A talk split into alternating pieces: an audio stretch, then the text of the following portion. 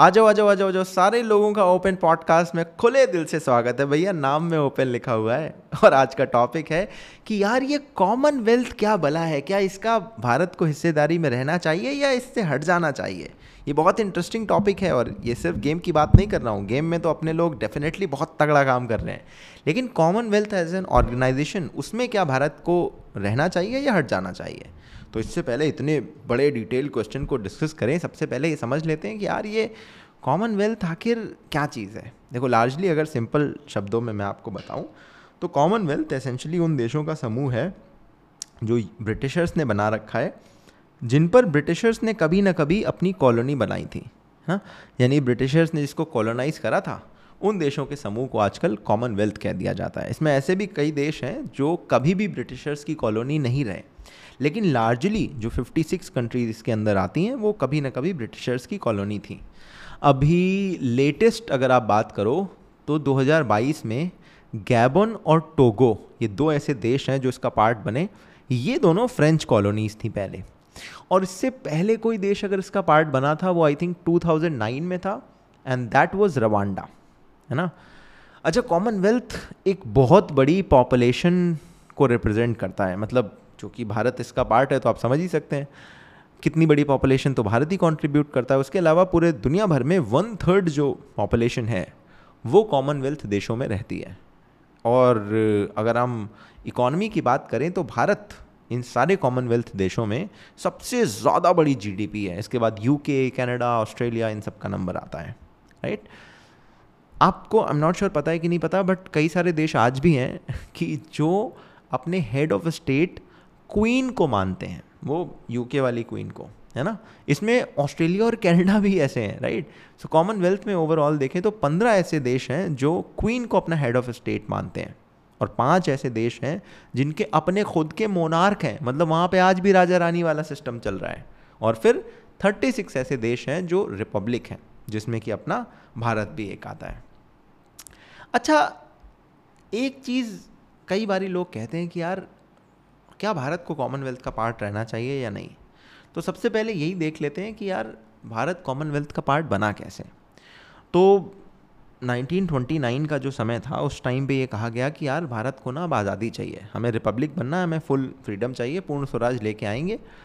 और एकदम रिवोल्यूशनरी काम उस टाइम पे चल रहे थे। बट फिर as the luck would have it Bharat का जब विभाजन हुआ तो बहुत चीज़ें क्योटिक हो गई। लाइक भारत भारत पाकिस्तान बना दिया गया और उसी टाइम पर फिर हमें आज़ादी मिली। तो जब इतने केओस के बीच में चीज़ें चल रही थी तो ऑब्वियसली आई एम श्योर बहुत सारे प्रेशर्स रहे होंगे and definitely we we must have had some of the compromise जो हमें करने पड़े। एंड उसी का नतीजा शायद हुआ कि 47 में जब हम आज़ाद हुए तो हम रिपब्लिक नहीं थे। फिर 1950s में हमने कहा कि भैया देखो, अब हमने को रिपब्लिक बनना है। तो जब ये सारी बातें होने लगी तो 49 में, क्योंकि कॉमनवेल्थ अब तक बन चुका था कॉमनवेल्थ बना था 1931 में। तो लेकिन उस टाइम पे क्या था, इसको ब्रिटिश कॉमनवेल्थ कहते थे। और ये था कि कोई भी रिपब्लिक देश इसका पार्ट नहीं बन सकता। इसका पार्ट वही बन सकता है जो फुल अपनी लॉयल्टी क्वीन की तरफ़ रखते हो। तो 1949 में एक मीटिंग हुई, जिसमें कहा गया कि अगर भारत रिपब्लिक बन जाएगा तो वो कॉमनवेल्थ का पार्ट नहीं रह सकता। क्योंकि 1947 में आज़ादी के बाद ही हमने कॉमनवेल्थ ज्वाइन करा था। लेकिन उसके बाद काफ़ी मीटिंग्स के दौरान ये निकला कि चलो ठीक है रूल बदल देते हैं। तो कॉमनवेल्थ के रूल बदल दिए गए, नाम बदल दिया गया था। ब्रिटिश कॉमनवेल्थ इसे कहते थे, फिर नॉर्मल कॉमनवेल्थ ऑफ़ नेशंस हो गया। और उसके बाद ये कहा कि देखो, जो रिपब्लिक्स हैं, वो भी इसका पार्ट बन सकते हैं। तो भारत इसका पार्ट बन गया। अब तब से हम इसके पार्ट बने हुए हैं। लेकिन अब समय समय पर कई सारे लोग ये बहुत वैलिड क्वेश्चन उठाते हैं कि क्या हमें इसका पार्ट बने रहना चाहिए?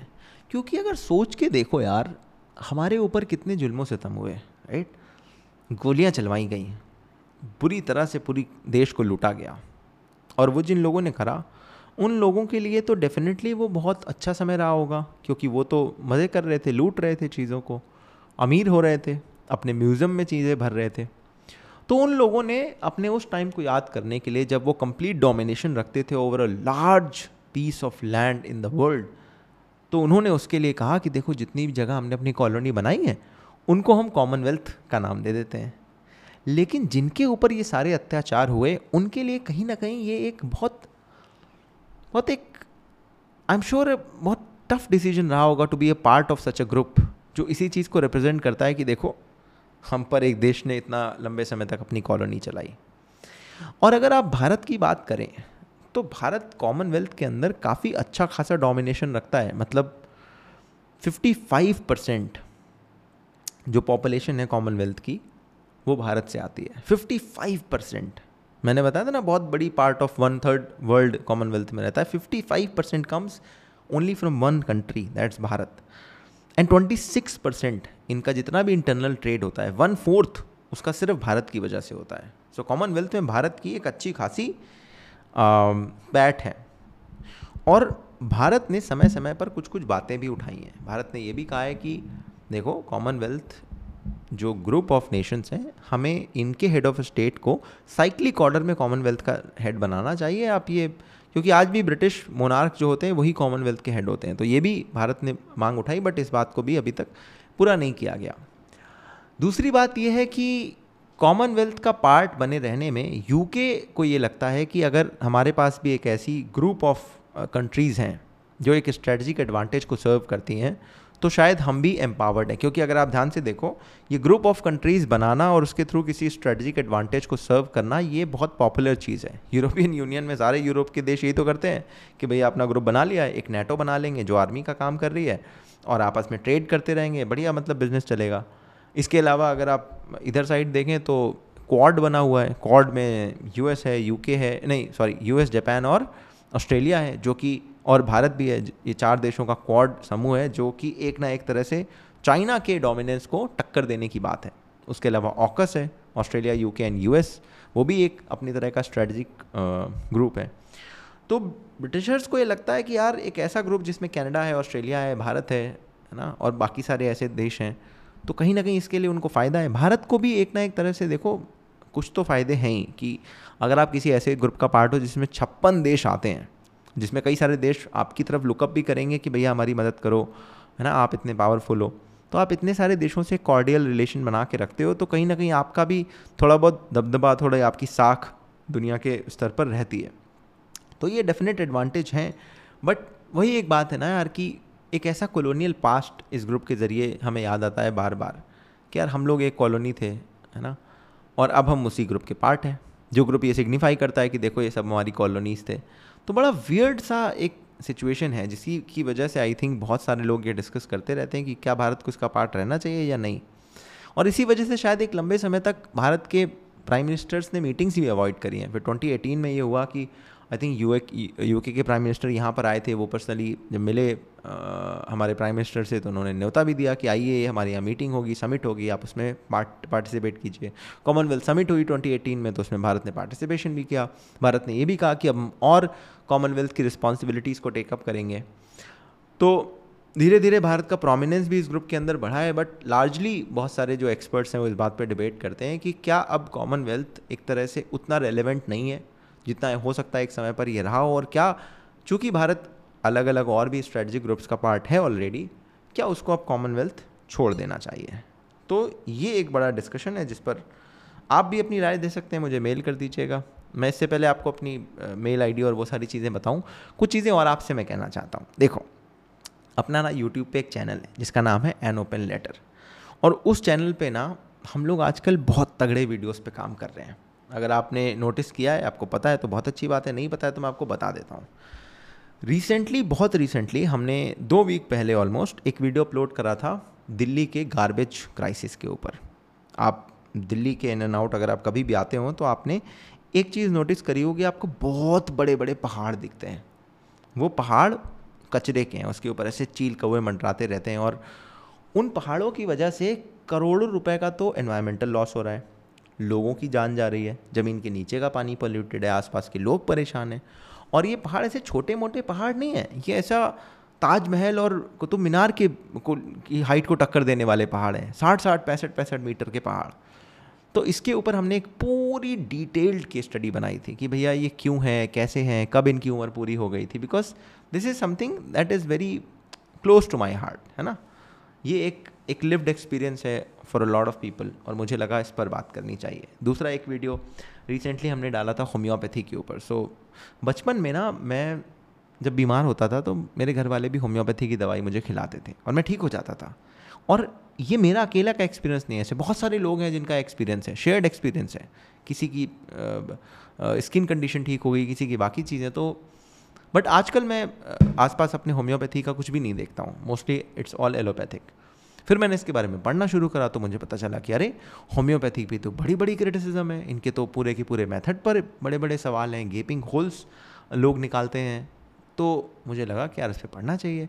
फिर पता चला कि यार जिस इंसान ने होम्योपैथी बनाई थी उसने ही एलोपैथी वर्ड को ईजाद किया था। In fact out of contempt allopathy नाम दिया था उस समय की मॉडर्न मेडिसिन को सैमुअल uh, हैनेमन ने जिन्होंने होम्योपैथी बनाई। तो एलोपैथी अपने आप में नाम एक ऐसा है जो गुस्से से निकला हुआ है। है ना? सो so, मुझे लगा कि यार ये तो बहुत बहुत ही तगड़ी स्टोरी है। तो फिर हमने इस पर एक वीडियो बनाई। देन हमने अभी रिसेंटली चेस ओलंपियाड हुआ। चेन्नई में international chess olympiad I think वही चल रहा है। तो हमने चेस के ऊपर पढ़ा तो पता चला भारत से निकल कर आता है गेम फिर पूरे विश्व में पॉपुलर हुआ और रशिया ने इसमें डोमिनेशन बनाया। सोवियत और यूएस का जब कोल्ड वॉर था तो उस टाइम पे बहुत मतलब चेस ऐसा हो गया था जैसे भारत पाकिस्तान का क्रिकेट मैच है ना? और आजकल भारत में बहुत कुछ बहुत तगड़े काम चल रहे हैं। कुछ स्ट्रीमर्स हैं ऑनलाइन स्ट्रीमर्स जिन्होंने बहुत ज़्यादा चेस को पॉपुलराइज करा है भारत में और यूएस में भी हुआ है रिसेंटली लॉकडाउन के दौरान। एक पैंडमिक की सीरीज़ ने नेटफ्लिक्स की सीरीज़ ने भी इसमें बड़ा रोल प्ले करा। सो so, हमने उस पर बात करी। और रिसेंटली हमने बात करी है कानपुर के बारे में। कानपुर में पान मसाला ऐसा ऐसा नाम सिनोनिमस है कि जैसे कानपुर में हर आदमी पान मसाला खाता हो और सड़कों पर जाके थूकता हो। है ना? यही नाम मतलब कानपुर और पान मसाला ऐसे साथ साथ लिए जाते हैं। तो ऐसा क्यों है? क्या उसकी हिस्ट्री है? क्या पान की हिस्ट्री है? क्या टोबैको की हिस्ट्री है? टोबैको कैसे ट्रैवल करके भारत में आई? फिर नॉर्थ मतलब उत्तर भारत में कैसे पहुँची? पान उत्तर भारत में पहले क्यों पॉपुलर था? फिर मुगल काल के दौरान क्या हुआ? और फिर इन दोनों का जब मिक्सचर हुआ तो कानपुर एकदम से एपी सेंटर कैसे बन गया? वहाँ से क्या क्या ऐसी चीज़ें हुई? कौन से ऐसे बिजनेसेस निकले? किन चीज़ों ने कानपुर को इतना बड़ा एपी सेंटर बना दिया ऑफ़ ऑफ़ कंज्यूमिंग पान मसाला गुटका एट्सेट्रा तो यार ये सब वीडियोज़ ना आई कैन गारंटी यू आपको और कहीं नहीं मिलेंगे। ये पान मसाला कानपुर वाला वीडियो कहीं नहीं मिलेगा। दिल्ली में कचरे वाला वीडियो कहीं नहीं मिलेगा। चेस वाला वीडियो जिस तरह से हमने बनाया कहीं नहीं मिलेगा। होम्योपैथी का वीडियो हो सकता है आपको फैक्चुअल और बहुत सारी इन्फॉर्मेशन मिल जाए बट जिस तरह से हमने पूरी कहानी आपको सुनाई है from point A to point B end to end all encompassing कहीं नहीं आपको मिलेगा। जिस तरह का कॉन्टेंट हम बना लें I can proudly say you can nowhere found और कोई नहीं कर रहा है इंडियन यूट्यूब में ये चीज़। So I am very very very proud of this and I want you all to experience this तो अगर आप इसे सुन रहे हो प्लीज़ एक तो जहाँ पर भी सुन रहे हो इस पॉडकास्ट को रेट कर देना। जितनी भी रेटिंग आपका मन हो, एक स्टार दो स्टार पाँच स्टार जितना भी मन हो, या नहीं देना है तो एकदम ही ज़ीरो अगर होता हो उसमें ऑप्शन तो वो भी कर देना। लेकिन रेट ज़रूर करना। जो भी आपका मतलब ऑनेस्ट आपका फीडबैक हो क्योंकि हम बहुत मेहनत कर रहे हैं यार, है ना, इन सारी चीज़ों को प्रोड्यूस करने में। So please rate this podcast और हाँ अगर आप मुझे कुछ आप कहना चाहते हैं तो an open letter zero zero one an open letter zero zero one at the rate Gmail dot com हमारी मेल आई डी है, आप वहाँ पर भेज सकते हैं। कोई टॉपिक सजेशन फीडबैक जो भी है। और I highly recommend and request you guys to go and check out the open letter YouTube page और इस इस इस यूट्यूब के अलावा हम एक और चीज़ भेजते हैं जो कि हर वीक है। And I am not sure how many people of how many of all of you know this but एक हमारा न्यूज़ लेटर भी है, जहाँ पर हम ऐसी तगड़े तगड़े आर्टिकल और वीडियोस पोस्ट करते हैं, जो मतलब हमें लगता है कि बहुत इंपॉर्टेंट है आपको जानना, समझना, कि भैया मंकी पॉक्स चल रहा है तो उसके बारे में एकदम इन डेप्थ कोई आर्टिकल मिले या सीरीज़ ऑफ़ आर्टिकल्स मिले, वो डालते हैं, है ना? या फिर जैसे सऊदी अरेबिया में द लाइन बन रही है, वो पता नहीं एक बहुत तगड़ा प्रोजेक्ट है, जो कि 170 किलोमीटर लंबी और सिर्फ़ 200 मीटर चौड़ी सिटी वर्टिकल सिटी पहली बार ए पावर्ड तो उसके बारे में, है ना? ऐसे तमाम सारी चीज़ों के बारे में जो अपने आसपास हो रही हैं और हमें लगता है कि जाननी ज़रूरी है, उन सब चीज़ों के बारे में। तो वो भी न्यूज़लेटर आप ज़रूर देखिएगा सब्सक्राइब कर लीजिए आपको हर संडे आपके मेल बॉक्स में न्यूज़लेटर आता रहेगा। और ये सारे लिंक आपको इसी पॉडकास्ट के शो नोट्स में मिल जाएँगे। सो हम इतनी मेहनत कर रहे हैं, आप भी थोड़ी सी देख लीजिए, उसे चेक करिए। क्योंकि आप नहीं देखेंगे तो फिर हमारी मेहनत बेकार है। So because lot of you tune in every week to listen to me तो मुझे भी बड़ा मज़ा आता है, मैं आपसे बातें करूँ नई नई चीज़ें आपको बताऊँ। तो ये पॉडकास्ट आज का काफ़ी सारा इंटरेस्टिंग था कॉमनवेल्थ के बारे में तो ये पॉडकास्ट तो अब यहीं रोकना पड़ेगा। और अगले हफ़्ते फिर से आपसे बातचीत होगी। अगर आपको लगता है कोई स्पेसिफिक टॉपिक कोई स्पेसिफिक बात हमें पॉडकास्ट में कवर करनी चाहिए तो मेल कर दीजिएगा, बाकी देख लेंगे। सोशल मीडिया पे an open letter zero zero one आप फॉलो कर सकते हैं इंस्टाग्राम ट्विटर पे। शेयर कर रहे हैं पॉडकास्ट तो हैश मत भूलिएगा hash tag the open podcast नाम है हमारे पॉडकास्ट का दी ओपन पॉडकास्ट उसके साथ शेयर करेंगे सो आई कैन ट्रैक कि कितने लोगों ने शेयर कराया क्या लिखा है है ना? सो so, चलिए यहीं तक रहा आपका साथ इस हफ़्ते। अगले हफ़्ते फिर से आपसे मिलेंगे तब तक के लिए अपना ध्यान रखिएगा। जय हिंद वंदे मातरम।